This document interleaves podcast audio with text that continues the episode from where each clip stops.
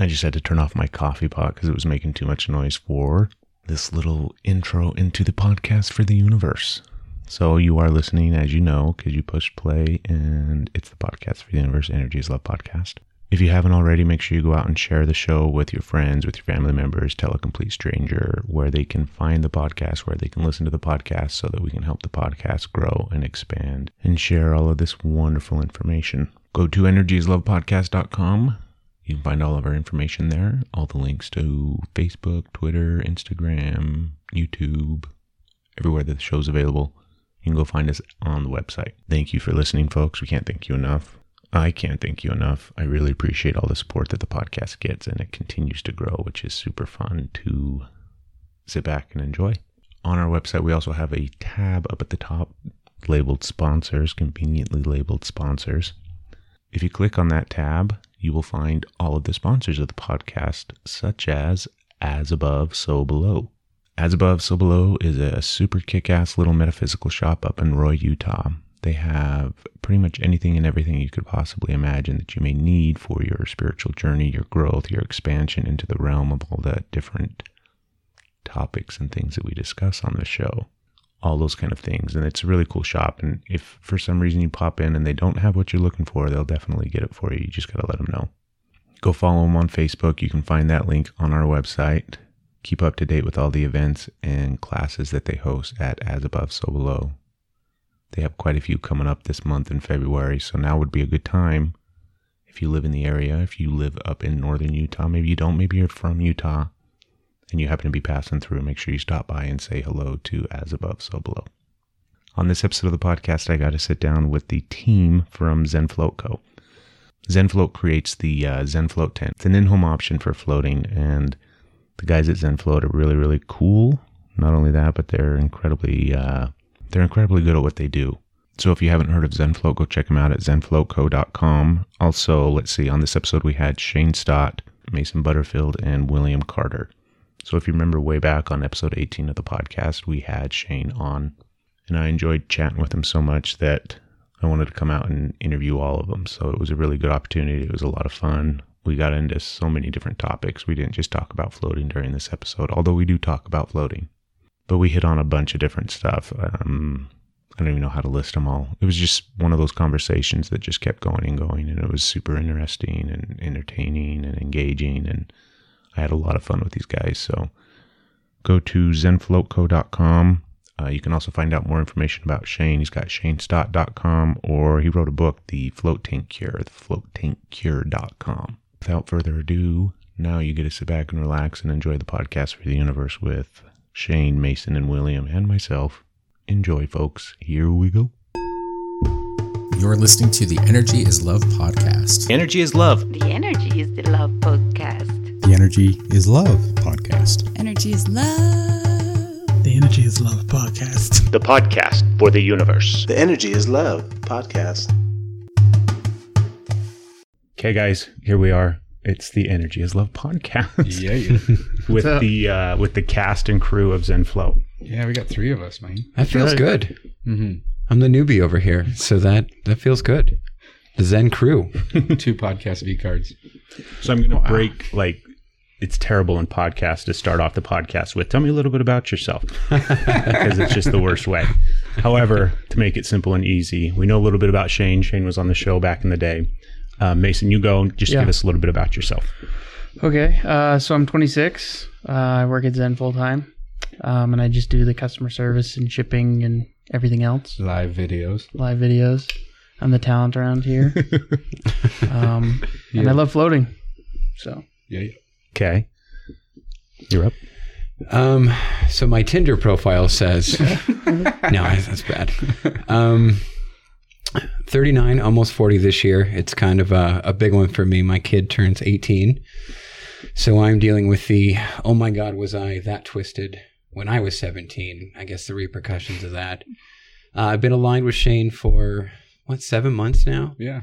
And this has been kind of a real game changer for me. It's been a Um, thrill ride, man. yeah, it- just kind of going into the spiritual aspect, I'm working on a book that I've been working on 25 years, give or take. How old you say you were? 40? Yeah, I'll be 40 this year. I started Wow. it when I was 15.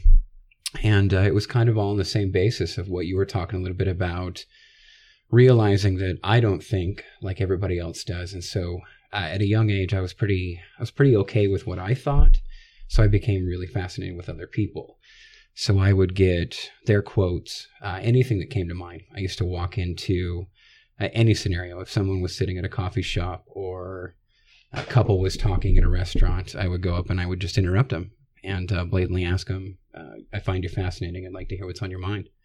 I'd have them write it down. And then now, since I've kind of got aligned with Shane, I, I came up with kind of a grandiose story of this kid's a bartender, super comfortable in his own life, and now he's experiencing life walking in somebody else's shoes.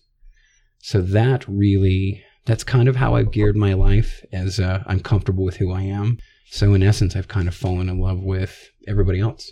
And so at 40, it's kind of uh, all that's coming to a head, which freaks me out because it's like, in essence, like all the crap I've talked o- over all these years is like, oh, so the thousands of conversations I've had they're all in my head. And I feel like if I don't get them out, I'm just going to pop. It's like just, I'll have a seizure in the middle of the night. And we all know how I win. So, so yeah, that's, that's kind of me. Tell me your name one more time. It's William. William. For Yeah. some reason, I was going to say Spencer. Yeah. Um, that sounds like a It good could be. Spencer. should, should we call him Spencer throughout the podcast? Spencer. Yeah, we, we could. that's I'll take that. What's up, Spencer? That is my middle name. So Oh, I'm so bad with names. That'd be awesome. Not at all. Let's do Spencer. I'm terrible with names. Me too. There's times like in the middle of the interview, and I'm like, shit, I don't remember what the hell their name Oh, is. man. And you meet so many people. How do you keep it all Yeah. up there? Yeah, I'm Yeah, good yeah, with yeah. faces, but terrible with names. Yeah. So you're just like, tell me, dude.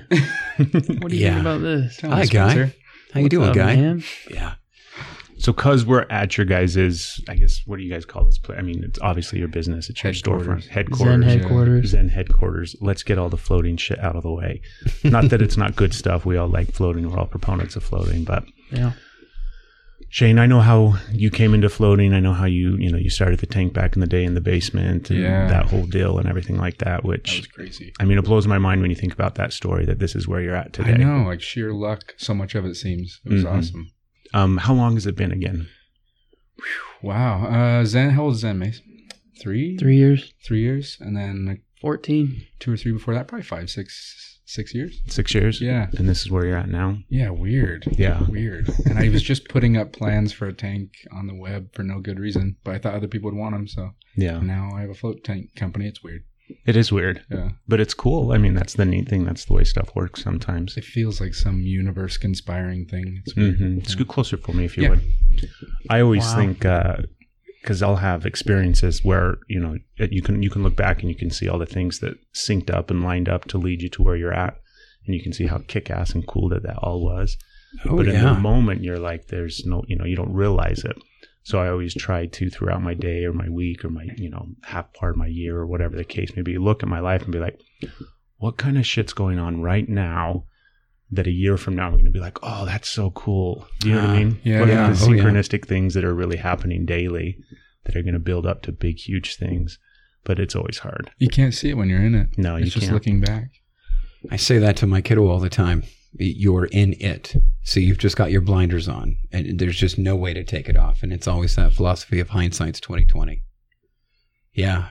Yeah, that really leads into like what I was saying. I mean, it's such a big year because I've lived that lifestyle for so long of either helping people work through situations and now I'm in the position where I'm helping myself Mm-hmm. which that's it's just so shitty to say that I haven't helped myself for so long because that's not the truth. But in essence, it really is. Like my perspective is just being geared to taking away everybody else's bullshit, if you will, putting it on my shoulders because I find it fascinating, and then walking the line of that's what I'm doing now. It's crazy. So that's you know I keep going back to the shame. That's that's kind of exactly how we met. I mean, I was at a restaurant. Um, I was about to head home, and I ended up serving his table. So it was just this crazy experience, and now I That look. was so random. yeah, Yeah, and the day before, someone's like, "If you ever meet an excellent waiter or waitress, give him your card." So I, Will served me. I was like, "You're awesome. Here's my card. I don't know why." And then this is now he's helped me through without with everything. So yeah, That's what you did before you were waiting tables? yeah. I was a restaurant guy for a while, so I, they brought me in over there to kind of help teach the crew. Um, We're going to pause because somebody just got at the door. find that on I'm not Amazon. cheap, so So yeah, they uh, they brought me in the restaurant to kind of help their serving staff um, kind of remember how to serve. In essence, to kind of increase uh, joy in the restaurant. Everybody was really burnt out and just kind of over it, and it felt more like a slave driving job than actually a job. And uh, I mean, it's not the most glorious thing that you can do. It, it's just it's like a constant attack, and you have to multitask and I used to wait tables, man. Yeah, so it's you a get it. hard job. really really I've hard job. and uh, waited. I it takes either. a yeah, it takes a lot of passion, a lot of passion. Well, to do it well, I think anybody can do it, but to do it well and to be successful. And I wasn't even supposed to be there that day, so I was, you know, I came in total. I mean, it was kismet, and it was like one of those real moments where it's completely in your face.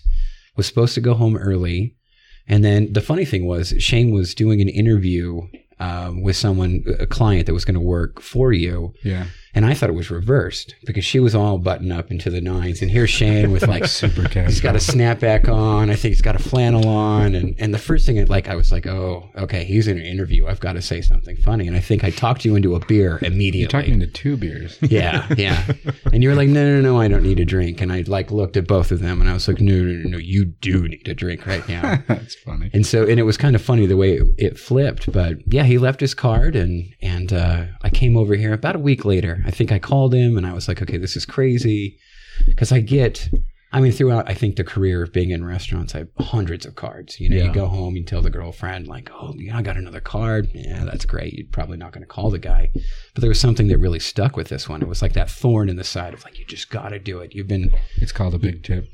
yeah. well, and that was it too. Yeah. And and that's what I told Megan. I was like, if, if he tips like shit, obviously I'm not going to call this guy. I mean, that's a pretty good gearing right there. How But can I yeah, give you my card and then do a shitty tip? yeah, yeah. And here's 5%. Yeah, the tip was the card. That's right. So called him. I think it was the next day. It was pretty pretty prompt follow up, and then uh, came down here to Zen.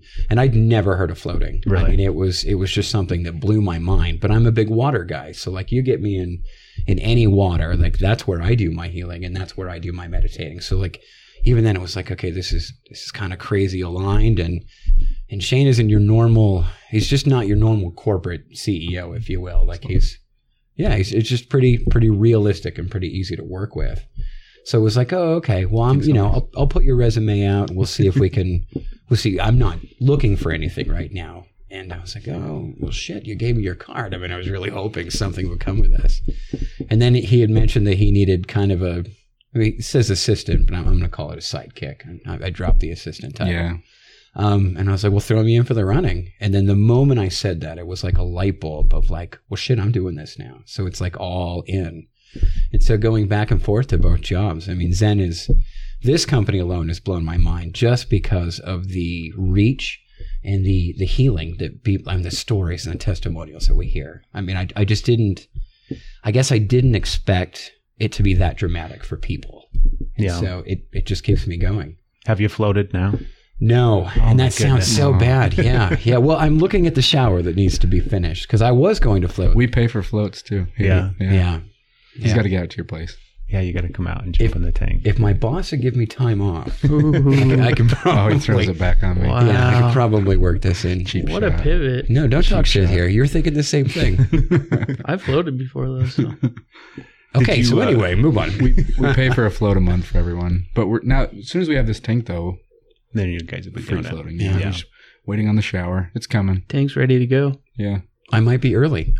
Yeah? Yeah. Yeah. Yeah. I'm getting the shower up and done. No, I'm getting here to work. So- Yeah, I'll float every day. Have Yeah. you? Uh, so you've obviously floated Mason at some point. Yeah. Yeah. Yep. we made Mason go float a bunch. We're like, go, Yeah. dude. That was back when um, it was just me.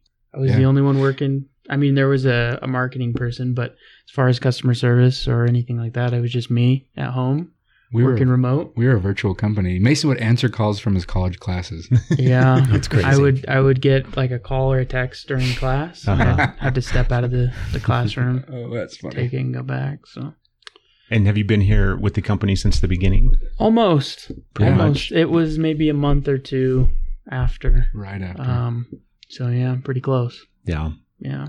And obviously, you guys are happy if you're sticking around. Yeah, and I mean when I when I found the job, I wasn't looking.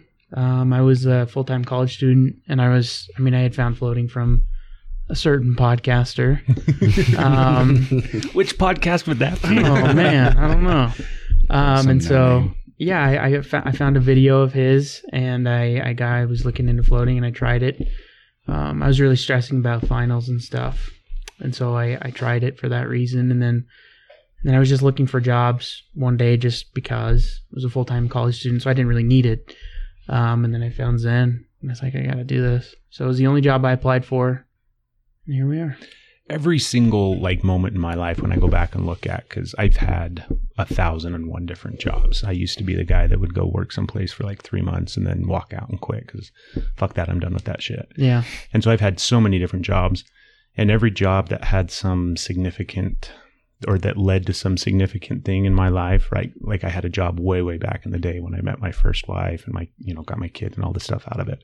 That was a big moment. But same thing, I wasn't looking for a job. It was just a happenstance thing where I'm going to pull in somewhere and see that they're hiring and apply and everything like that. And so I think when those moments happen, whether it's a job or whatever the case it is, that's the cool stuff. Like that's the stuff where you're like, oh my gosh. yeah, Like I was saying, if we could if we could appreciate those moments for what they are when they're happening, you know, then it, it makes them all the much better. right. It's like magic.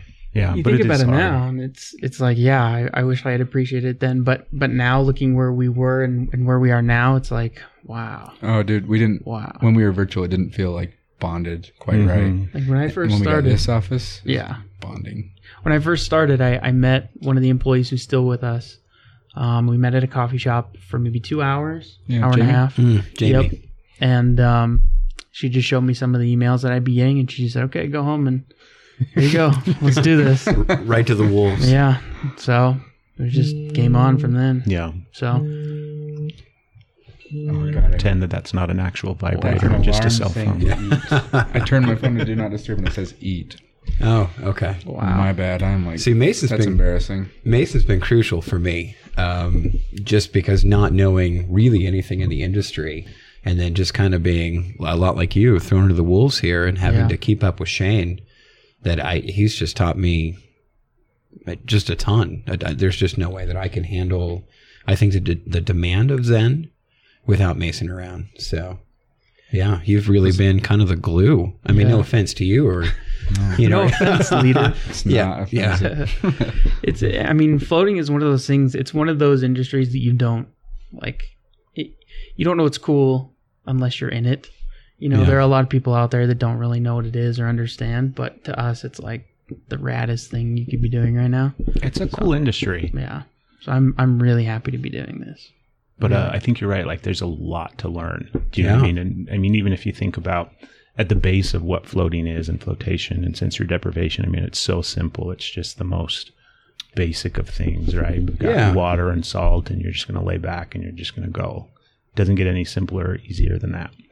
But then, I mean, so many different aspects to look at it from not just running a business, there's all of those things, but it's a unique business in and of itself, right? You have different challenges when it comes to marketing and Oh, all yeah. those type of things and Yeah. educating your, your customers and your clients and all that kind of stuff. And I mean, I don't think I haven't come across, and granted, I'm not like somebody that's been in the realm of business in any way, shape, or form throughout my life, but even looking at it from, you know, the outside, I don't think there's really many businesses or business isn't the right word. Industry? Yeah.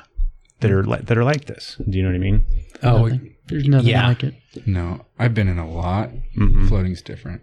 Yeah. Floating. Usually, people are competing, and there's a sense of like, let's not talk about this or this, and let's let's like compete against each other, and it's dog eat dog a little more. Not always, but floating seems to be just damn friendly. I don't know if I can say I've talked, I've had a bad one yet. Like any customers, float centers, it's like all good. Yeah. That's rare I think that's changing though.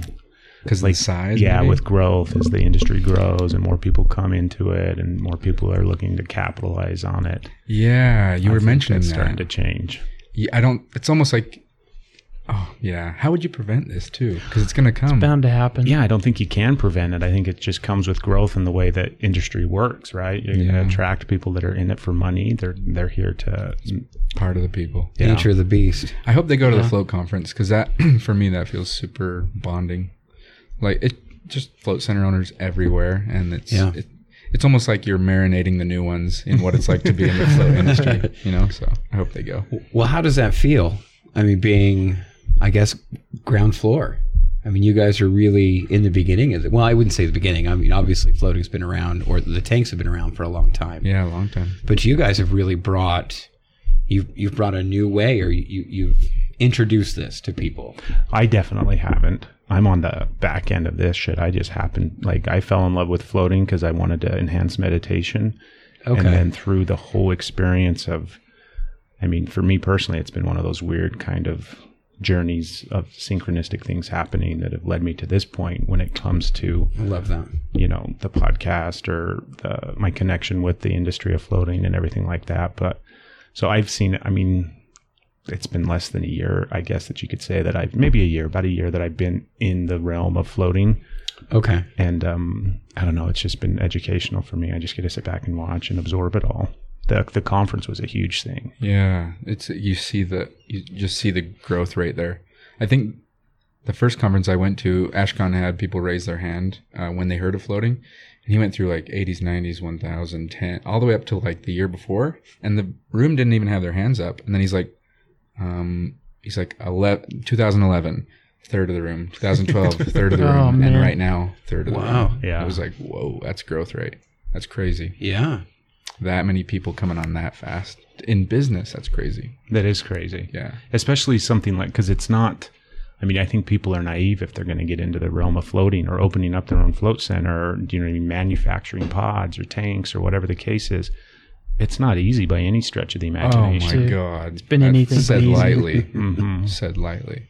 it's like i mean because i talk to people all the time that are opening up float centers and one of the fun things so i get to travel and i'll go install dream pods right and i show up and i get a look at their their business their layout what they've done and undoubtedly i walk into the actual room where they're setting up the tank and i'm just like in my head i'm like oh these guys have no fucking idea because Really? you've got a thousand pounds of salt coming Yeah. as soon as that salt No hits clue.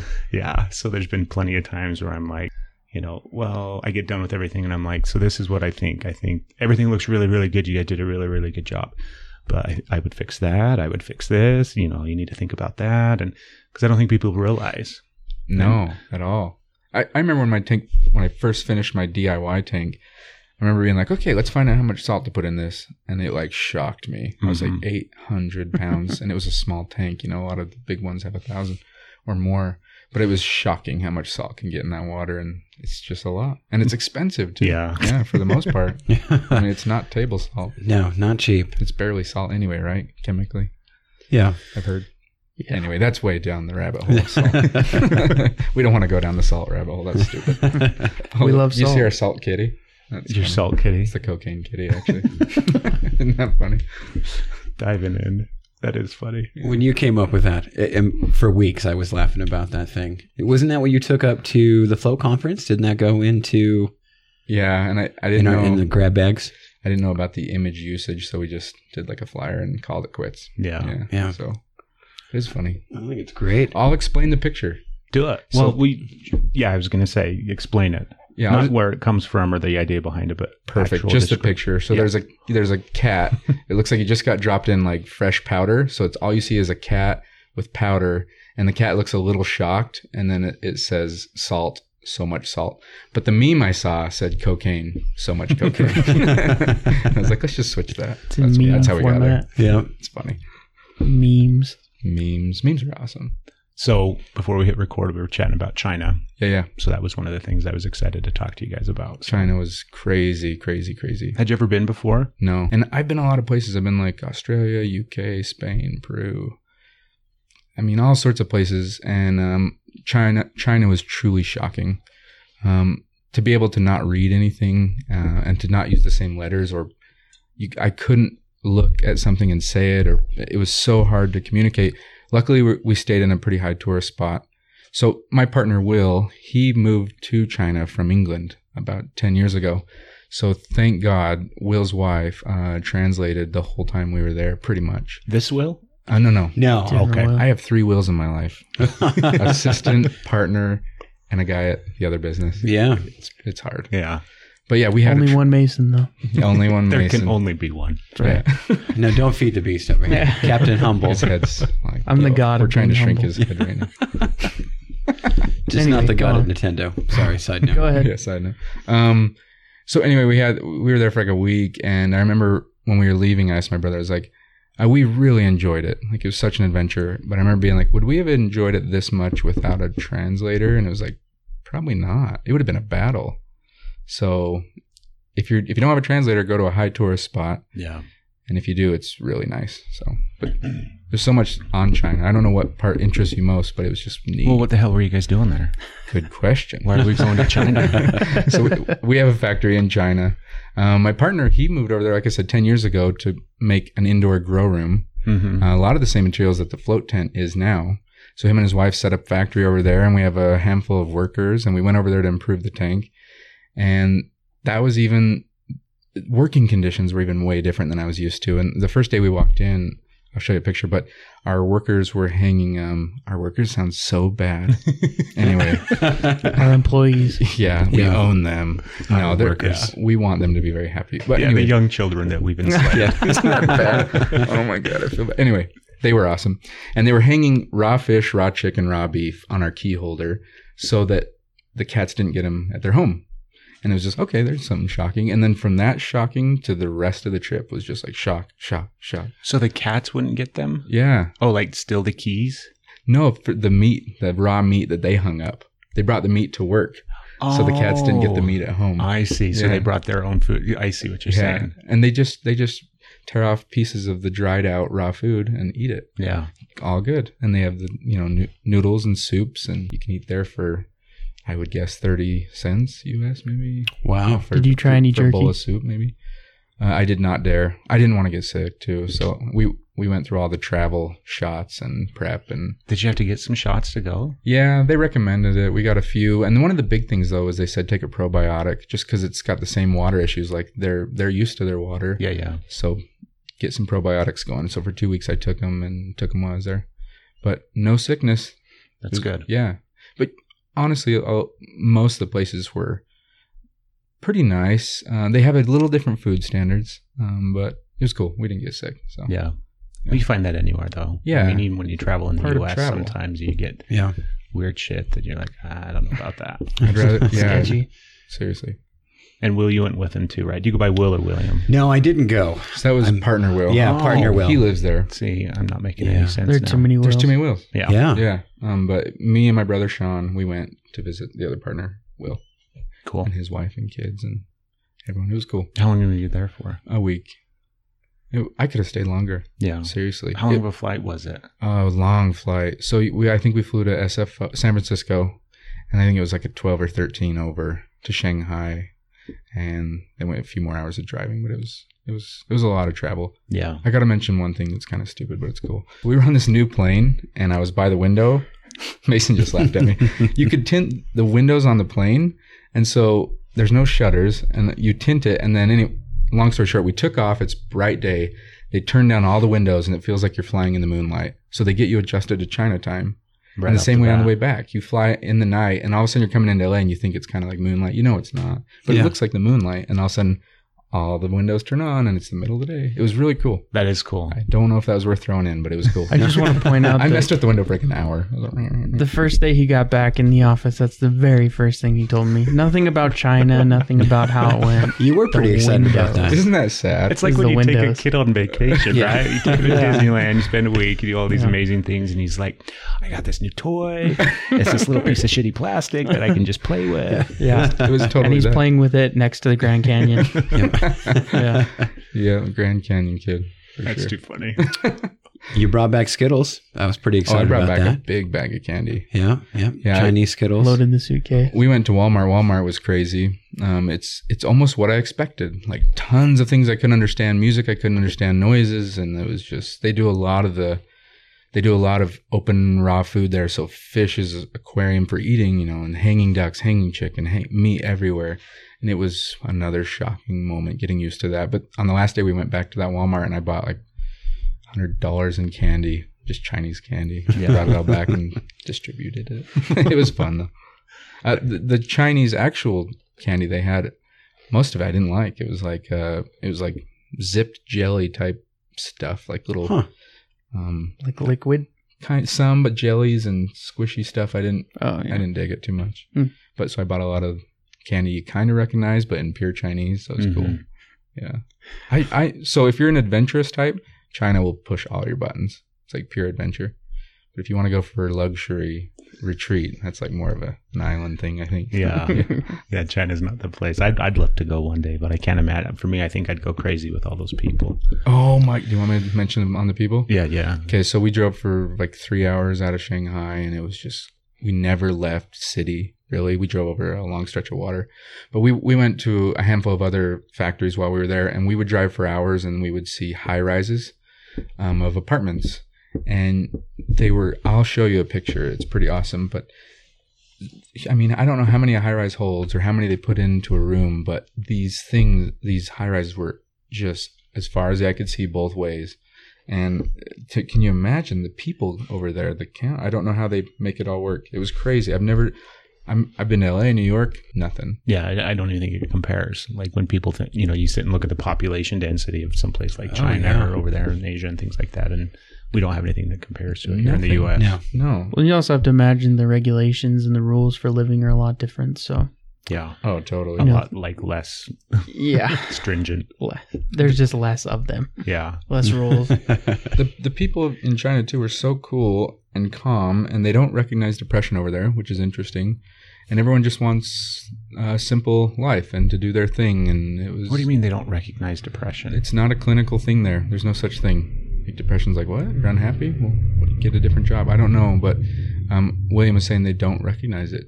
They don't treat it. They don't recognize it. It was. It's a big thing here, but maybe it's industry. I don't know. That's really interesting. It is. It's yeah, that kind of amazes me. It almost makes me want to almost adopt that theory here That would be nice. instead of. I, I don't know. I think in some cases you'd almost look at it like, well, some people use the word depression as a crutch Mm-hmm. instead of using it as a motivation to make that change. That's amazing. You get that many people in one space and they don't acknowledge something like that. Oh, I'm sorry. I was looking down at the. There's like one picture I took, um, and it would be like that for like an hour Just everywhere. huh? everywhere. I, it was Wow. like sh- that was another shocking like, thing. It was. And are those uh, um, are those like apartment buildings? Yeah, and you know what's weird? Um, you would expect like if you looked at this in the U.S., you'd expect that to be really lit up, Yeah. right? Um, it was it was not lit up. It was like most of them were dark, and there would be random little LEDs. So at night, it's not like some giant Wow. glaring cityscape. It Mhm. was really dark and mellow. Wow. Yeah, That's interesting. There's something I- beautiful I, about I it. Saw the picture of the flat toilet. That we, we're not used to that. You know, the, the hole. Yeah. Uh, yeah, that they don't share like soap. Um, they believe soap's Wait, who unsanitary. do you share soap with? like in a public bathroom. Oh. Soap's unsanitary. Toilet seats are unsanitary. It was, and it came down to it. I used the hole while I was there, so uh, I kind came kind of down glad to it. Like you were in some sort of stand. So straight up, our hotel had a normal toilet, and I told everyone, I'm like, if I can, I'm not going to use, you know, the hole. Um, and then one day, one day it happened, and I was like, I don't have a choice. so I prepped and went did my thing. But at least you had that, that, too, is that. TMI? though. Sorry, That's No, definitely that's not awesome. not, not keeping it classy, but yeah. it was actually way better than I thought. the hole usually is. Whoa, some Too easy. Yep. Rabbit hole. Set him up for that one. Yeah. So, because this is, I, I told you guys a little bit about what the podcast is, and Shane's been on the podcast before, but because it is the Energies Love podcast, we have to talk somewhat about deep spiritual, thought provoking shit that's out there. Awesome. Let's do it. So, if you guys have had anything, um, I always like when we have something that talks about floating or highlights floating. Like, if you've had some crazy experience in the tank, um, let me hear about it. And if you haven't, that's totally cool too, because it's something that kind of takes practice and It does. you have to get to that space. Everyone wants it on their first float yet. too. hmm I was of that mindset. I thought that my first time was just gonna blow the doors open. Everyone and it just didn't. It was very relaxing. Um, it got rid of a lot of my anxiety from my tests and homework and things, but it just didn't. It didn't do that for me, um, and I'm, I guess I'm still looking for that. So it's a reason to keep floating, right? Yeah, dude. Seriously, So- the practice is when it the the crazier things. Not not that crazy is going to happen, but if you're looking to kind of get out of the body a little, it takes some practice. It It's does. just like anything else, right? Yeah. Oh yeah. But- dude, we got to get this tank going. Yeah, and I, the the crazy thing is, as I I talk to so many people about it throughout the day, and I, I kind of tell them, don't have any expectations, don't do this, and then I I do it. So yeah. it's something I need to work on. Human nature, man. Yeah. So get And back haven't to me on floated that yet. No, No. no. See, but for me, it's kind of fun because I'm on the other side. I haven't experienced the float, but I've heard so many stories from people that all the lives that have been changed and everything. So I'm impacted in a different way. So I mean, obviously, I'm gonna like. It, it's something that I want to do because I believe in meditation. I believe in getting back to center. And for me, having a little bit of anxiety, going through depression issues, and just the ups and downs and peaks and valleys of life, like it's it's it's right on my radar of a need to do. You're gonna love it. But I'm on. You like meditating, right? Yeah, love it. So if Love that's it. if that's hard your, to do sometimes because I'm I'm so cerebral, and sometimes I just want to tell my mind to fuck off, but I can't do that. Yeah. I do. It just doesn't work that way. So do you practice meditation? As much as I can. Yeah. How long have you been doing that? Um, I'd say on and off, probably a good ten years. Uh, when I was thirty, I was uh, shouldn't be here anymore. I was sick for a year and didn't know it, and uh, it got to the point to where it was just straight to the hospital. And so I knew I had to make a complete lifestyle change, and that was kind of going inner instead of worrying about the superficial and the outer. So I think I made that point then to really kind of dive in. Um, what did that look like? So tell me, like, if you say you're going to make that choice, that conscious decision to where I need to start focusing on what matters, what's important, and I'm going to go inside for that. That's a good question. Um, it was the easiest yet scariest thing I've ever done.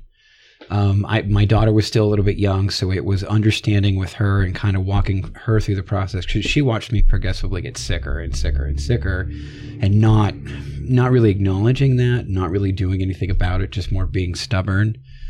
Um, when I found out that I was I was really at a crossroads, either make a change or you're just not going to be around, and you know now it's surgery time. Um, it was it was kind of really finding the value I had to go through in everything in my life. It was does this bring value?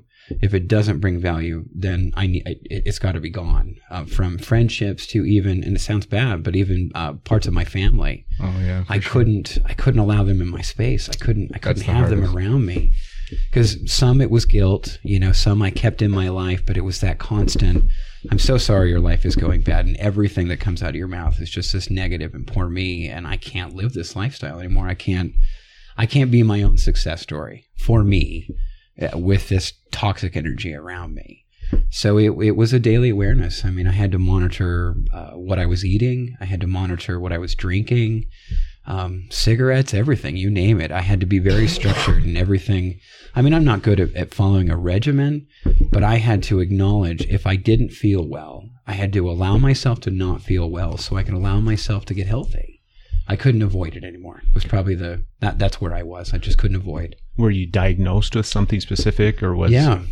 I've got and still, and it's it's a disease. It, what's crazy is it's slowly becoming more and more common. I've got diverticulitis, hmm and that's a problem with the colon. So uh, things that are hard to digest uh, get caught in little pockets inside of your colon, and the moment they get caught, it's uh, it's just a guarantee that they're going to start to get infected. I was walking around for just over a year with four feet of my colon infected. So on a daily basis, I was waking up just extremely tired because throughout the night my body's fighting all this infection. And at that moment, I was I was kind of dealing with my own anxiety and depression with drinking. I mean, it was my it was my way of being uh, copacetic. And so I convinced myself um, my belly was getting bigger because I was drinking more beer and et cetera, et cetera, et cetera. All every excuse I could think of. Yeah. And it got to the point where I was at work. I looked at a coworker and I said, "Okay, I'm not feeling well," and I fell over and I just I passed out and I was done. They rushed me to the hospital. That's when I found out I had four feet that were infected, and I had kidney stones at the same time. So they hmm. brought in a specialist from Harvard because I'm. They call it an old person's disease, and what it is is it's lack of fiber in the American diet. So basically, everything we eat is corn Yeah. and so we just don't get the, the, the fiber quantity that we need to to balance the body out. And because I was drinking so much and really not eating, I was just in essence just killing myself. So um, I had to go in. They had to do. Uh, I had about two to three months of. I had throughout the time I had 17 CT scans, so way too much radiation through my body. just trying to figure out what the hell was wrong with me, why I was so young and why I was so sick and susceptible and everything else. And so I'd say about six, seven months in, I finally had the surgery. And that's that's really when for me it completely got real. You know, they put you in the surgery prep and they're warming your body and it was just like, I can't go back. So if I'm gonna live anymore, I have to not only like change my my physical lifestyle, but I have to change my spiritual lifestyle. Were you spiritual at that point? Like, did you have some um, some understanding of? Because I mean, you describe like the toxic people that are in your life and that negative energy that they carry, Yeah. and we all know somebody that you can't talk to them without them talking about how shitty their life is. Yeah. Oh yeah. you know, so hard. yeah. Um, did you have some understanding of that effect or the effect that that had on you, or was it more or less just like, yeah, I don't really, you know, I need to change something? Um, yeah, that, God, it's kind of a it's a big one for me to answer. Um, We only like small ones. so- Yeah, okay, I love it. I love it. Uh, yes, yes, I was always spiritual just because of the way that I vested in people.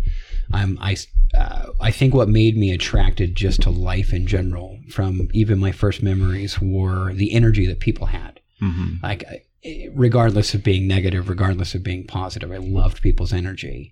Um, I realized, and w- where that awareness came from was I was taking too much in. So I didn't, I, I never put up a guard. There was never a filter. So regardless if you were a toxic person, I was still allowing you to be in my space based on the fascination that I had with just humanity in general. Mhm. And that's where I had to cut my spiritual line. Um, if we say spiritual as far as like a God fearing believer, I mean, I was raised that way. And so there were some principles that I did, hangover, if you will, that have carried over. So I've always been a bit more, I think, more open with a, a good side and a bad side, if you will. But as far as spirituality, as being in tune with nature and being more in tune with myself, that was the first time that I ever gave myself the ability to know me, to get to know me. I was so busy being entertained by everybody else. It was just easy to ignore me. And so that's probably where I said it was the hardest thing. You know, it's easy, but, but incredibly hard at the same time because I had to forget everything I knew. I had to forget my process and start over. So it was like a, a, a re chance, a free chance to, to have that check that everybody wants, but a horrible way to get that, that opportunity. So I, I I'm a big fan of really diagnosing people. Awesome. Oh, jeez. this is awesome. Like instantaneously, I'll just judge people. Yeah. Thanks right for having me on the podcast. Yeah, it's been yeah, love this. Love this. Please. I'll take some moonshine now. um, so I listened to you, right? All the things Yeah. that you're talking about, and also earlier where you talked about how you like to uh, take a lot of people's problems on, or help people in the process of solving or fixing or helping them uh, understand whatever it is that they're dealing with. And a certain aspect, you take that on, right? Yeah. kind of as your own. And um, so this is my my uh, like super hippie spiritual uh, understanding of you and your life and your experiences and what Love led to, what led to your Me issues uh, physically. Because I, I believe that all of the and I'll get flack for this, I suppose, um, but I believe that all physical elements stem from energy.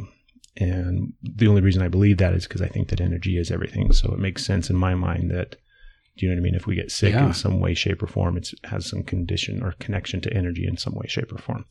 But I think about issues with your colon, Yeah. diverticulitis. Yeah. Diverticulitis. So that's going to be in the area of your body with your root and your sacral chakra. Those two chakras, um, they have a lot to do with like, first off, your place in life, Okay. uh, like where you're at, your um, basis for kind of. I'm going to do a terrible job of explaining it, but it's kind of how you define who you are as a person. And then they, I mean, they have a whole bunch of other things that they're correlated with. So I look at you, I think about somebody that moves through their life, helping other people, and you, and surely I, hopefully I got myself into a corner now. I'm not gonna, hopefully you're not going to Judge get away. offended anyway. Yeah. Good luck. You're nailing it. but uh, take by taking other people's problems and helping them i'm doing Yeah. like quotation marks helping them really it's a way of distancing yourself from your own problems so you're not looking at anything that you have to deal with Oh yeah. specifically if we're looking at areas of your root and your sacral and those type of things Yeah. like who you are as a person and that had to have been challenged or questioned at a very early age to make you run and distance yourself from it so much and then on top of that because you talk about you like the energy of people you like being around people, whether they're good or bad, toxic, positive, negative. You Yeah. just like being in that space of helping people. And that's a very admirable thing. That's a good thing. That's a good quality to have. So I also think that you're a natural empath. So somebody that's an empath has the ability to register and sense and tap in and connect with energy that exists, especially when it comes to people. So they can just kind of walk into a room and maybe it's a crowded room or something, and they can see that person over in the corner who is not obviously standing there, you know, looking Yeah. miserable or sad, but can connect and resonate and understand that there's something wrong with that person in some way, shape, or form. So you have a natural ability to do that, and then we take that over your lifetime, or do you know what I mean, all the way up until like your 30s when you're continually doing that and avoiding, like you said, I'm not really looking at myself and what I need to do to be healthy and take care of myself. Yeah. So it makes sense to me that that's how it's going to kind of manifest in a physical way. Well, you're right on. That was Whoa. awesome. Yeah. Yeah, Man, you're, you're a good right on. listener too. And that's if if I could just say something uh, about the derivative of energy and being sick. Mm-hmm. Uh, my doctor, the first surgeon that I had, um, well, the first the first doctor before I, I got passed on to another one, but the first one that took my case, she brought that up as far as you're carrying your stress all right here. Yeah. And she was so technical. That was the last thing that I thought she was going to be talking about was spirituality and kind of where I was, the place in my life. And so even the moment I allowed, I think the moment I allowed myself to deal with being sick was when I felt the pain of being sick Mm-hmm. because I knew because that was the thing. I, I I love that you brought that up because uh, being empathic. I, I, that sounds awkward for me to say that of myself. like it's like it's stupid. It's like a crown that I just put Yeah, on. yeah. Hey, look at me! And I'm, yeah, you definitely walk suspenders higher right than now. everybody else. Yeah, yeah. Well, and I do, and I do. That's that's why I'm here at Zen. And, and the whole, Humble God. Yeah. um, it it did become easier too. Did you just call me humble God? That was, You're that's the God totally your being job. humble. No, no, that hurts a little bit. I'm going to be in the fetal position in the corner crying in just a second. Um, I would beat myself up for not paying attention to me late at night, but I wouldn't allow myself to deal with my own consequences. So it was like that. What is it, Atlas that kept putting the pushing the ball up the hill? Mhm. It felt like that. So even regardless all the joy that I got just out of people, I don't know if I ever allowed myself to be thoroughly joyful because I wasn't I wasn't acknowledging me. Yeah. And that's what being sick. I mean, I hated it then. I look at it as a blessing. So now, Well, it is. A, I mean, you know, it is a blessing in a sense because it brings to attention what needs to be addressed. And yeah, I mean, for me, I think that energy will always find a way. One of the things that I talk to people about, um, meditation, right? Huge in floating, huge just in life. I think it's a practice that everybody should be practicing. And people think, well, I don't know how to meditate, or I've tried and I can't do it. I get there for two minutes and then I can't shut my brain off. Yeah. And I think our bodies, uh, whether you think about your physical body or your higher consciousness, your spiritual body, or whatever the case may be, there's times where it takes over the reins and forces you into a state of meditation. And it, it's not like a physical thing where you're suddenly forced to sit on a pillow underneath a, a tree. and, you know what I mean? But um, the easiest thing to think about is when you're driving, and everybody's had that experience where they're driving somewhere and they don't remember how the hell they got home. You're just they- in your driveway. Yeah, they completely, Yeah, you know, yeah. zone out and space out, and they don't remember taking the exit or stopping at the stop sign, and suddenly they're home and like, oh, and everybody kind of has that initial like, well, that's kind of freaky. yeah, But our physical body, like that, the the part of our body that has to drive, can do that in its sleep. It does that so much, right? But our higher consciousness, our spiritual aspect of who we are, seizes that opportunity to take your brain into a different wavelength. Because in meditation, just like in floating, you go into that theta brainwave Yeah. in that state where your brain kind of disconnects and it's that happy dream state. Um, your higher consciousness takes your brain into that wavelength to where everything's kind of hazy and foggy.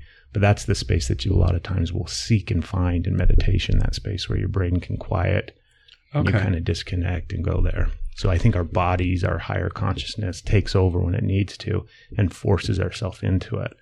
So energy always finds a way to get what it needs and take care of you and what you need.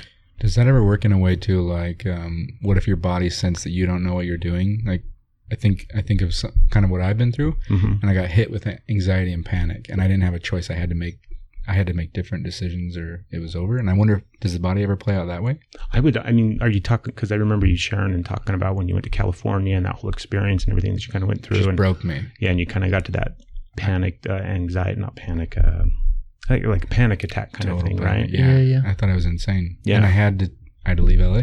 See, I think there's so many like crazy hippie spiritual ways to look at that. I want to know some. where it's like your body because our higher consciousness right if we think about us as light beings aliens whatever the fuck we want to call them i just think of us as the you know energy but we can see things differently because we have access to the different uh, wavelengths or dimensions or however crazy off the beaten path you want to go but we see things differently so you shane higher consciousness shane can see down the road and realize that if he per- continues on this path then bad shit's going to happen.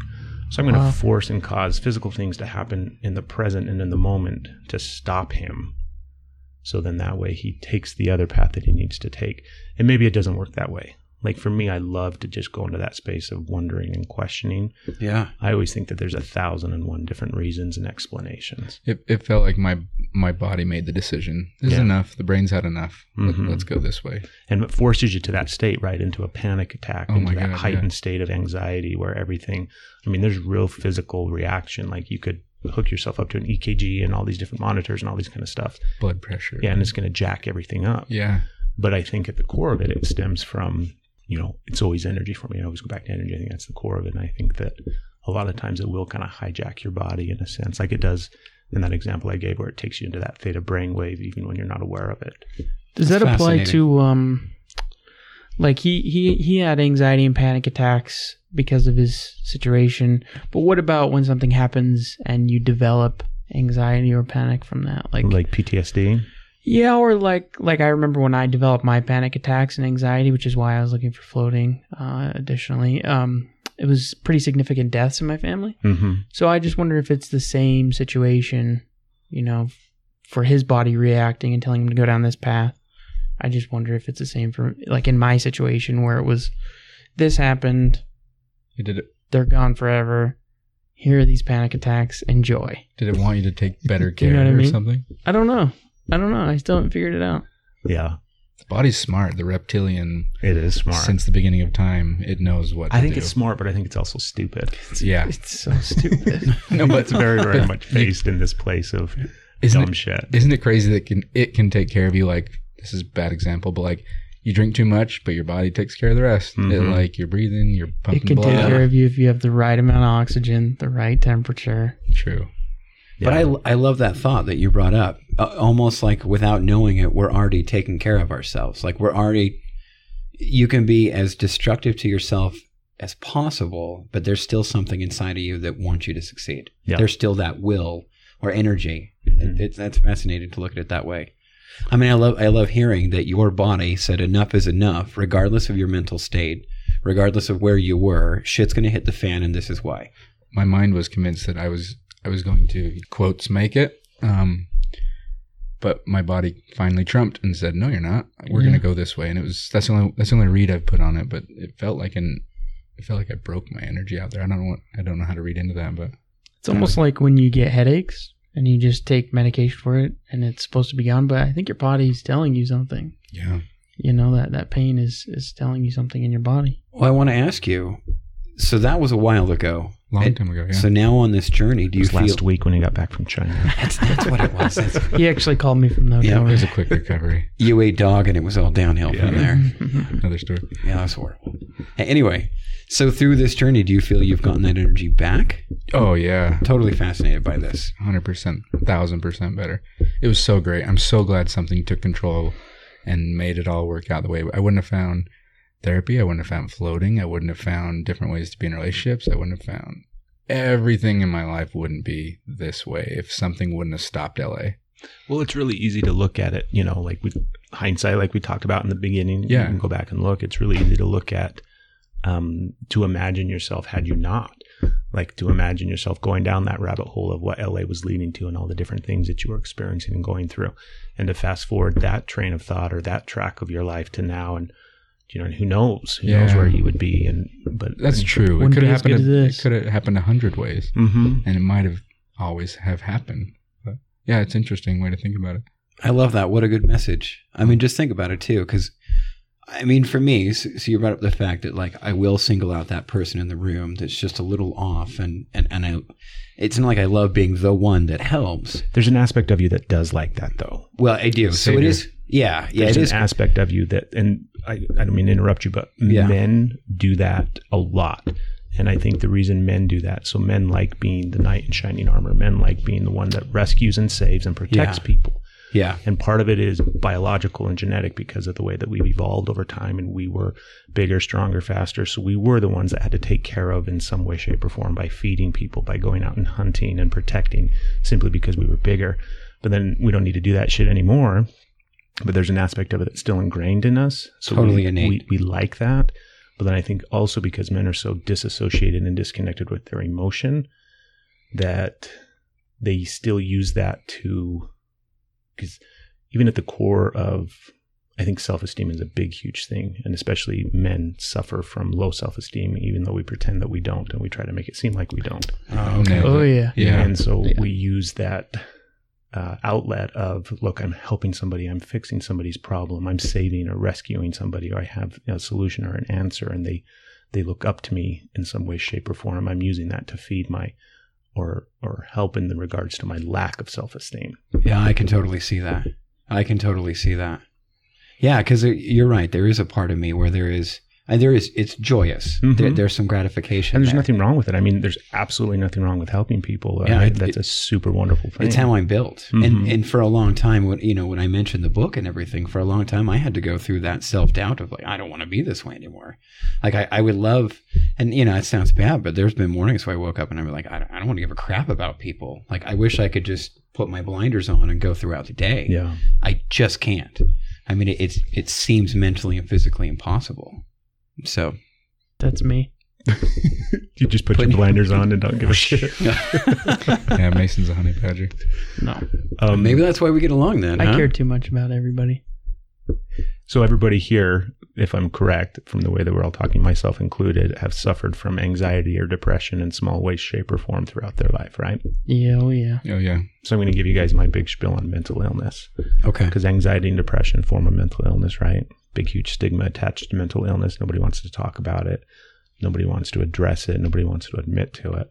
Yeah. But I think that we have to change not just the conversation regarding mental illness. I think Shane, we we you know you talked about this back when you came on the podcast, and I think that you do a good job of openly discussing what you went through and experienced, which Thanks, helps people.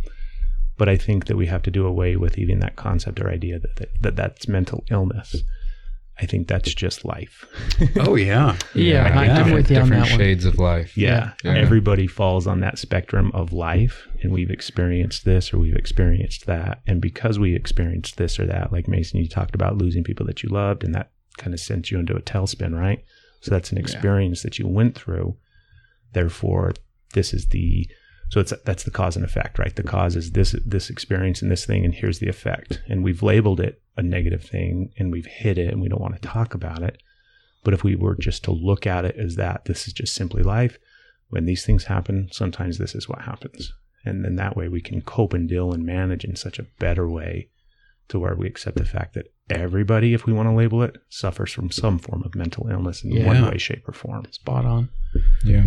Well, I love that because in essence, what you're saying is cause and effect. Mm-hmm. So in an intimate situation like we're having right now, it seems like it's it's appropriate and it's okay to talk about depression and mental illness.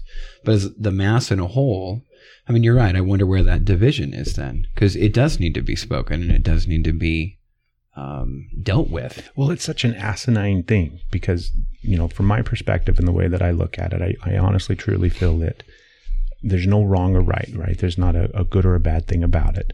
All the way from a mild depression where you feel a little bummed out one or, you know, once or twice a month to the crazy schizophrenic that sees and hears and can't Yeah. really sustain life anymore and is homeless. I don't think there's any difference. It's just varying shades of the same color. Yeah. And so it's frustrating that we somehow label that crazy guy any different than me because, you know, I've gone through big bouts of depression and anxiety and different things throughout my life that I've had to cope and manage and deal.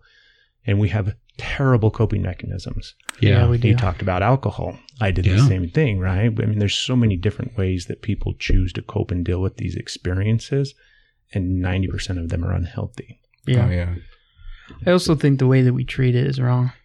You know, I think I think my experience was made a lot worse just because well, maybe not worse because of, but it didn't help that I didn't take because when everything happened, I was just basically thrown pills at, Mm-hmm. and I I do that. refused. I refused. You Quick know, fix. I, I wasn't going to take them, so it probably made it worse that I didn't immediately. But I think in the long run, it was better that I didn't.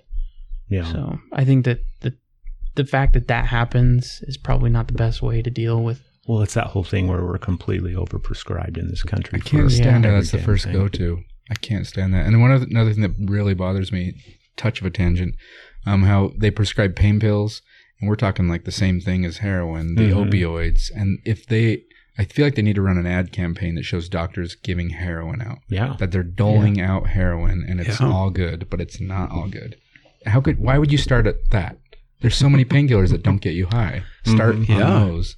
It kills me that one Well, specifically. and you can't really blame the people because I mean it's a doctor with a tie, and I mean I think it goes deeper than that, though. You can't blame society, right? Because well, yeah, we look at the way that we're taught, the way that we're brought up, the way that we're raised. We look at what's going on around us, and that's how we base kind of reality for us and the experiences that we have.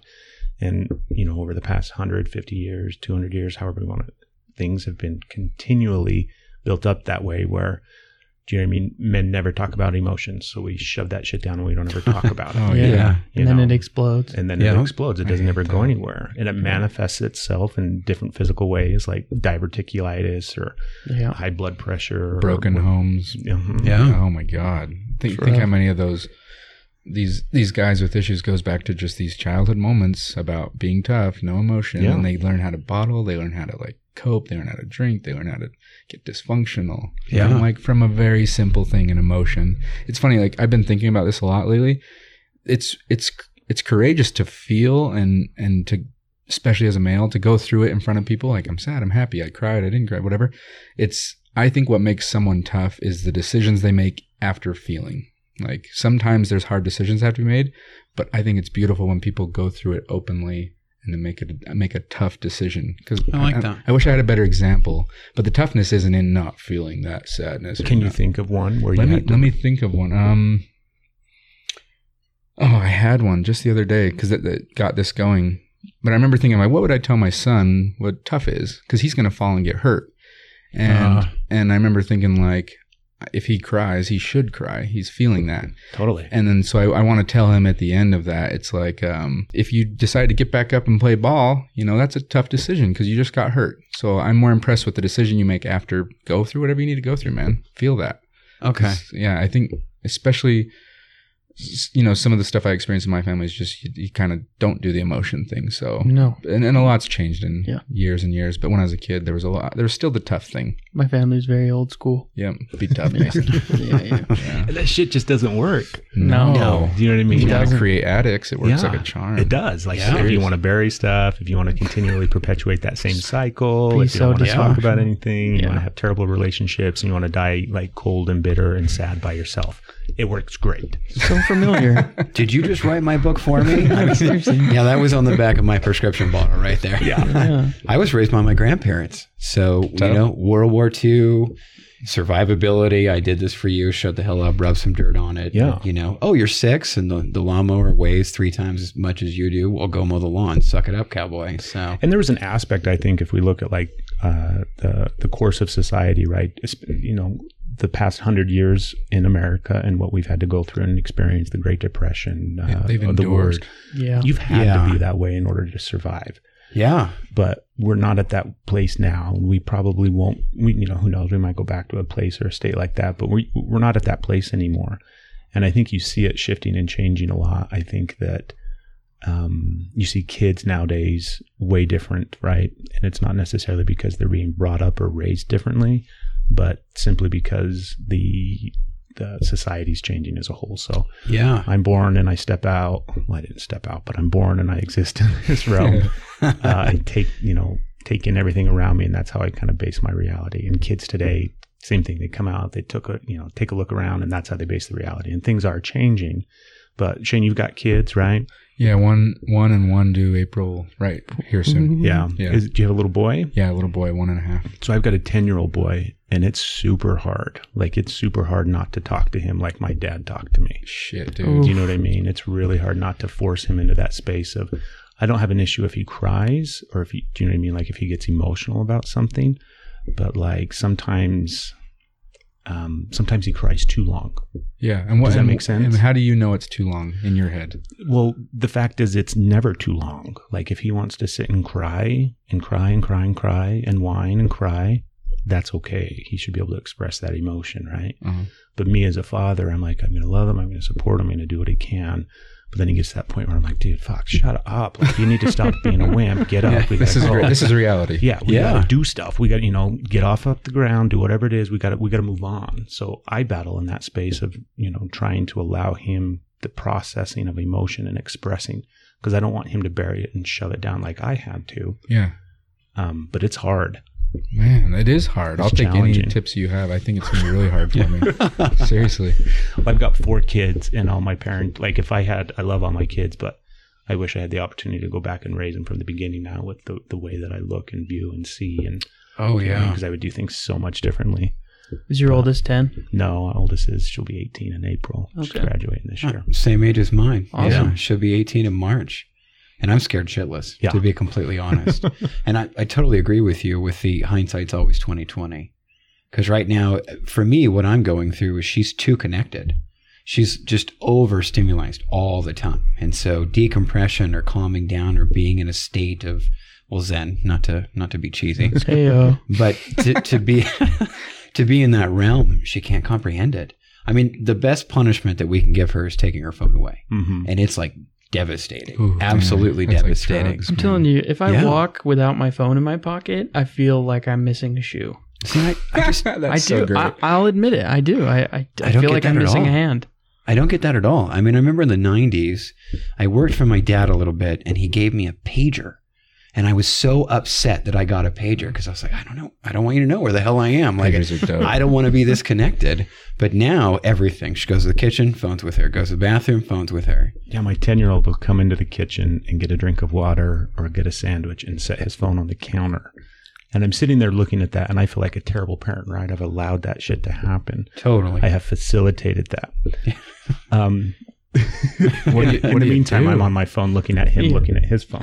That's great. You're looking up tips There's on how to another take your reality. phone away. I'm like, how do I parent this child? Yep. This is Come great. on, Google. but uh, I also think, because I try to look at it from a different perspective, I think that, do you know what I mean? He's 10, and the world that he exists in now will never not have technology in it. Yeah. I've never had a phone. Like, you know, I remember when the internet was a thing. I shouldn't say I never had a phone, but you know what I mean? I, I went through plenty of times in my life without cell phones, without the internet, without computers, without any of that shit. I think Yeah. we're lucky that we did. Yeah, I do Hate too. to say it. But that's us glorifying it. No, Yeah. True. Like you talk to old people and they talk about the good old days when they didn't have shit. the good old days when you had to go to a freaking library. No thanks. Yeah, and they, you know, they really missed that time of They sitting down and ups. listening to the radio and tuning in at night, and that was Yeah. a big thing, right? Yeah. So everybody glorifies the past, thinking that it was better than it was now. But my boy's going to grow up, and he will never move through life without some form of technology that he's intricately connected to. oh yeah. It's going to be even worse. It is going to be worse, and I don't think it's a bad thing. I think it's just we look at it and we we, we have that tendency to be like, gosh, you know, back in my day, we never because I do that Dude, all the time. Memories are always sweeter. In Mhm. fact, sometimes now when I have real highs in my life, I go, you know, look around and witness how great this is, but also witness that there is still reality in your life. It's not the perfect memory. So that as time goes on, I'm not going the perfect, you know, things were perfect. Even on your highs, things aren't perfect. Yeah. But like sometimes if you're not uh, if you're not aware of it, if you think back, you had the best memory. Everything, even this Nintendo, like the memory is better than turning it back on and playing that Nintendo. That's Yeah. because Yeah. when you're thinking about something or when you remember something, you remember remembering it. Well, the power of nostalgia. Yeah, and you just remember those high clips of it. Yeah. Yeah, mm-hmm. or the low ones. yeah or the low ones. Like you got to remember too that even in the shittiest of moments, it wasn't that shitty. Yeah, Yeah. think think about the reverse of that. Yeah. That's crazy. You're just pulling out the parts that really stick out. But what do you do when the cell phone is the good old days when we actually had to hold something? Now it's in your eye. Yeah, in your eye. Now it's Mason's there. in your Mason's brain. good old days. Now it's there. I we mean, used to you have can't hold escape phones. it. So I think we have to be like I. I try to I think that I do need to limit the amount of time that my kids spend on their phones or watching TV or on the computer or something like that. Oh, Because good that's luck. like the old school part of me. hmm But I think that we also have to embrace the fact that, you know, their entire life is spent that way. They've never not known what a cell phone is. They've never experienced life. Like you see toddlers now, even younger, like one, two years old kids picking up a, a, a, a tablet Yeah. and knowing completely what to do and manipulate and maneuver on that thing. And then you hand yeah. it to a 70 year old person and they can't turn it on. They can't open up apps. They don't have no clue what to do. My one and a half year old, he can click it, open it, swipe, go into his app. It's like, what the heck?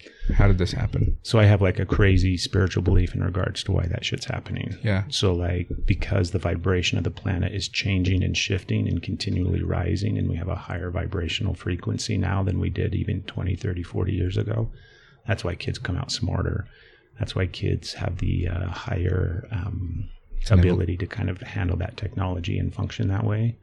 And I also think that um, that's why kids today uh, it seems like more and more and more and more kids are being labeled or classified or diagnosed as ADHD or autistic or something like that. Yeah. Like everybody either has a kid or knows a kid or next door neighbor's kid who has been labeled or classified autistic. Oh, he's high functioning autistic, but he's Yeah. autistic, right? Asperger's. Yeah, Yeah, yeah, that's- that's all these different things. I don't think that is a. I don't think there's anything wrong with that kid first and foremost, but I think the reason that kid is like that is because they're functioning at that higher frequency of energy shit, and those kids typically are more in touch and in tune with different things. We can't understand or explain it. We're still trying to stick them in that same box of education and all the different things that aren't working but it's because they're advanced in that space because they're bringing in that new energy or new vibration or whatever. But What affects the vibration? I mean, if it's changed over the last 40 years, what is it that's made it change, you think? um, you know, there's a lot of different things. I think for me personally, in my own space and the way that I think about it, I think that it's just simple evolution. I don't think that there's been a shift or a change or some, you know, some course or you know, everybody's waking up now, and there's a higher um, percentage of people on the planet that are more woke or whatever the case may be. I don't think that I don't think that has anything to do with it. I think it's just the simple evolution of our planet, of energy, of the universe. Okay. And so, but I, I do think that it is um, a higher vibration. I think it is evolving. I think it's perpetually moving forward. But I think that's the purpose of energy. I think that's the purpose of the uh, universe. To Is- grow and expand. Yeah, It's interesting. perpetual evolution forward. Yeah. So That fascinates me. And that's actually something that keeps me up at night and kind of keeps my conversations with just strangers going. Because there's a part of me that feels, and when you bring up like a, a higher wavelength, a, a higher amount of knowledge, it almost feels as if we're in the process of prepping for something. mm-hmm. Like, I love the, that you use the word awakening. It feels like we're getting ready for a new state of consciousness, a new way of viewing life mm-hmm. or humanity in general. Like it just feels like right now the pot's being stirred and it's just it's just prepping and prepping and prepping and people are getting ready for growth, like real growth, societal societal growth. think of how many times in the history of man it's probably felt like that though. Oh, Do you know what Yeah. I mean? Yeah. There's probably been Constant. multiple times over and over and over again where this this wave of something felt like it was rising and we were moving towards something and civilization was progressing. And, Love that. You know, it's happened I think time and time and time and time again. And if you look at it, I think it's just that nice steady progression of evolution continually moving forward, which is what I think the universe is kind of all about. are you guys afraid to be the old guy with the iPad that can't work it? 'Cause you guys are pretty close, right?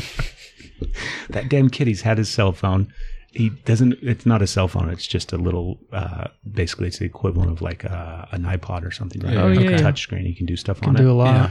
but he's like figured out how to download apps and call people he'll call mom at work and like what the hell because he didn't have service on it it's not a cell phone but i just love it i think that Wi-Fi and mhm. yeah. and um but i think that's because he's of this generation now that exists who has always had this and always functioned with it and you know will continue and the neat thing is you know kids like him or even you know your son that how old did you say he was One and a half. one and a half Yeah. what is he going to e- invent and create oh, Right. God. given the technology that he's existed with his whole life Isn't I mean, one day he's gonna walk through the door and you're gonna be like, "What? What is this? Oh yeah. What are you doing?" When I love that Oh. we're talking about this too, because I feel like a young father. I mean, 39 and almost, you know, she's almost 18 Mm-hmm. and she's already using that uh, I, i'd almost say against me that you don't understand. This is what i grew up in. So it's a real game changer for her. And so I, I love the fact that you brought up like your kid crying to a certain level where it's almost like your inner ego of what you were shown is like enough. You, you this has got to stop. That's the roadblock that i'm running into. I can't i can't seem to mentally bridge that gap. Because to me it's just a piece of technology that i didn't i survived without it you know what i mean it's like what we were talking about the other day you know back in the day we rode our bikes to our friend's house to knock on the door to see if they were there if they weren't there we rode back and now it's like 30 texts and you're probably not going to go out with them because you you talked about everything you would have talked about face to face Yeah. You know, well, I've I don't get it. three teenage girls, right? And that's a big issue where they want to get on and they want to text and they want to message on Facebook back and forth, and they'll sit and have these entire asinine, stupid conversations. yeah And for me, it's like if I wanted to talk to a girl, right? So they're talking to boys on Facebook and messaging and all that kind of shit. If I wanted to talk to a girl, I had to call her up.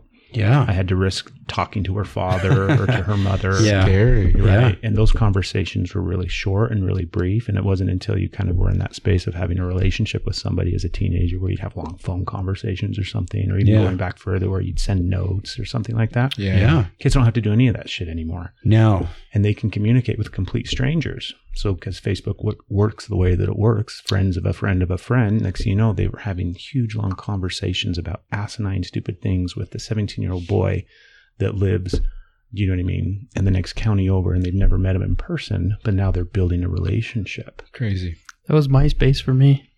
oh my god MySpace. MySpace. Oh my It was in my top eight. wow Wow. see i love that i use the word courting Mhm. to my daughter and obviously raised by my grandparents so i say tenny runners and i've got all these like old school you know What? clo- old, yeah i know i don't call it Oh, tennis my shoes? yeah Tennis I'm, shoe? I'm wearing tenny, Tenny- runners tenny runners. she mocks me profusely for saying that but i, I was like i said well you, you don't even go through the courting process how do you know you're dating somebody Mhm. I mean, how do you know, like, how do you grow and get there? And it just doesn't, that doesn't comprehend. I mean, it's like if, well, she brings up Snapchat, you know, she's, there's streaks on Snapchat. So if you talk a certain amount of time, like, I don't know. I have to talk once a day. Yeah, talk once a day. And when she lost her phone, that was the big thing is she lost her streaks. And these people are, they're more than friends, but they're like, they're technology friends. Yeah, It- yeah. I- for me, I, I don't see, and you know, maybe that's just you know me using my own experiences. I don't see the value being as much or as weighted highly as that face to face, as that that physical presence. It's because we're going back to the old school where we're trying to make everything seem like it was always better. And we're Yeah. reminiscing with the past. But the fact is, that's how they court nowadays. That's how they build relationships. That's how they connect. Isn't that crazy? What's weird to me is when you talk to someone totally virtual, they are different. Like they can feel different to you or mean something different oh, totally. than an in person relationship. yeah. Well, I love that we're having this conversation because this just reminds me that I have to, to help my daughter be more successful, to grow into the young woman I want her to do. I have to modify my behavior. So in essence, like I have to cut this shit out. Yeah. Because it Basically, would- she will never understand. it. you Yeah. have to get on Snapchat. Hybrid. Yeah, that I won't do. That- She's begged me to do it. She's Get like, Dad, those you'll be streaks up." hilarious with Snapchat, and I don't. There's just no, there's I no love draw for it. I'm I'm totally sucked in. I'll admit it. All Yeah, but you're a young guy. Yeah. Like you're 26. Yeah. So you're, Shane, how old are you? 33. 33. So, I mean, you, I'm 35. So you're almost a generation, you know, Yeah. behind where I'm at, where, Yeah. where we are to a Yeah. certain extent. So your experience was like, my guess, if you're 26, born in 1990. so you don't really remember Still blows me away. the world By the- without internet. No, by the Hmm. time I was old enough to realize I had dial up, Yeah. you know? But see, at least you know what dial up is. Yeah. Yeah, that's true. We all I went know the, the, slow speeds of dial up. days. yeah, we went through the AOL, the AOL pains. Who the hell got on the phone? I was on the internet in the chat room. Yeah. yeah. I got to cut this off real quick. I just had the biggest deja vu I've had in like a year. Do you have any readings into deja vu? It was like, I have done this. Let's hear it. no, like, just I- this you guys were talking in this conversation. Really? The door and the wall. I've done this. It was so weird. Love that. That like, that's one of my favorite actually made me feelings. like a little anxious at first, and I don't even know what it was, but it's gone. But what the hell was that? So I'll give you my take on deja vu. Yeah, seriously, I'd like your take.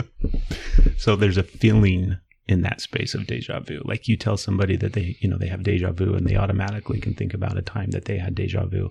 And they might not necessarily be able to remember the specifics of what was deja vu-ish about that, but they remember the feeling associated with it. Like you just explained, you had this deja vu right now, hmm and you can feel what that feels like. You know what that feeling was. It's scary because you're breaking up time or you're doing something you've never done before. So I think when those experiences happen, because for me, there is no time. There's no past or present. It's just all right now. That blows my brain up. It does. I'd It, like more it that. blows mine up. It, like, it's hard to grasp. Mhm. But I think that in the space, so if we think about right now, the four of us sitting here and talking and our energy connected and, you know, in the space of this conversation and what we're doing right now, somewhere else in some other dimension, realm, space, time, wherever we want to think about it or call it, there's a possibility that our energy is connecting up at this exact same moment. And so when deja vu happens, it's like those two bubbles kind of brush up against each other and you get little glimpses.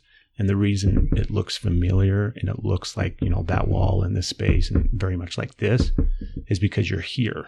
So you're interpreting that energy that's somewhere else. But in order to interpret it, it has to go through your physical senses that you have here.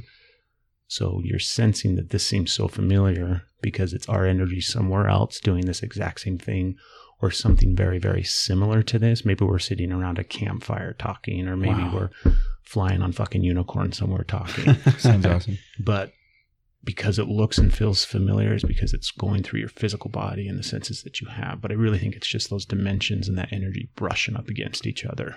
I want to ask you something about that then, because I've always heard when you bring up deja vu, what I've always heard was you're in the right place. Then, then, Mhm. then you're on you're on the best path that you could be at this moment. That's what I tell myself. Okay. Do you know what I mean? And I like I for me, there's always a thousand and one different. I mean, more than a thousand and one. There's always tons of explanations and ways to look at things, and I think they're all right. So when I experience Love that. deja vu, that's what I kind of. It's a cool feeling. I like that feeling because it's there's an aspect of it that's kind of trippy and weird, and you're like, oh, that's kind of I don't know what to expect, but then at the same time, it feels good, almost like. Do you know what I It's mean? familiar. Yeah, it feels It's like familiar. comforting. Mhm. So when it happens for me, I just remind myself that's what I tell myself. I'm doing something right. I'm in the space of whatever I'm doing right now, or even my energy somewhere else. Because you have to think about that too. Like those four guys that are sitting around a campfire on some far off planet, maybe they had that same deja vu experience and it seriously impacted them to alter and change the course of their energy in that space and time. And because it's all interconnected and spiral down the rabbit hole. Dude, the the thinking without time is so hard for me to do. I just saw that movie Arrival. You seen that? See it? So good. Yeah, I haven't it- seen okay, that you yet. saw it. It does Yeah, the yeah. time stuff, Okay. and I, Yeah. I start to get my head there, and it's crazy to think without time. It is hard to think. Our brains that. aren't built for it. Mm-mm. I think they are though. Mm. Really? Yeah, because if you think My about brain the way isn't. that, well, you tell yourself that your brain isn't, Millennial brain. but the fact is, think about the way that your brain operates. Like, at what point does your brain turn on? Okay. right? Your brain turns on in utero way before you have anything resembling a human form, shape, body, baby, infant, anything like that. Your brain suddenly turns on. And I think our brains are just these huge, massive machines that are simply for um, they're this experience of life on this planet and the five senses that we have and processing information. So they're just a supercomputer designed to process information. Okay. And so our brain turns on first, I think, because we have this physical form that we have to take. But then eventually our heart starts beating. Not Yeah. long after, right? But Yeah. and maybe our hearts i'm not a doctor or a scientist so maybe our heart goes first and then our brain comes second but i think our brain and our spinal cord and our nervous system develops initially and then our heart turns on and starts pumping blood throughout and i think our heart is what connects us to the higher stuff to the energy to the spiritual side of it Yeah. because that's where we process process emotion and everything like that but i think your brain what did you say your brain wasn't I just like when like if you tell yourself time is infinite, what is infinite? yeah Can you comprehend in- infinity?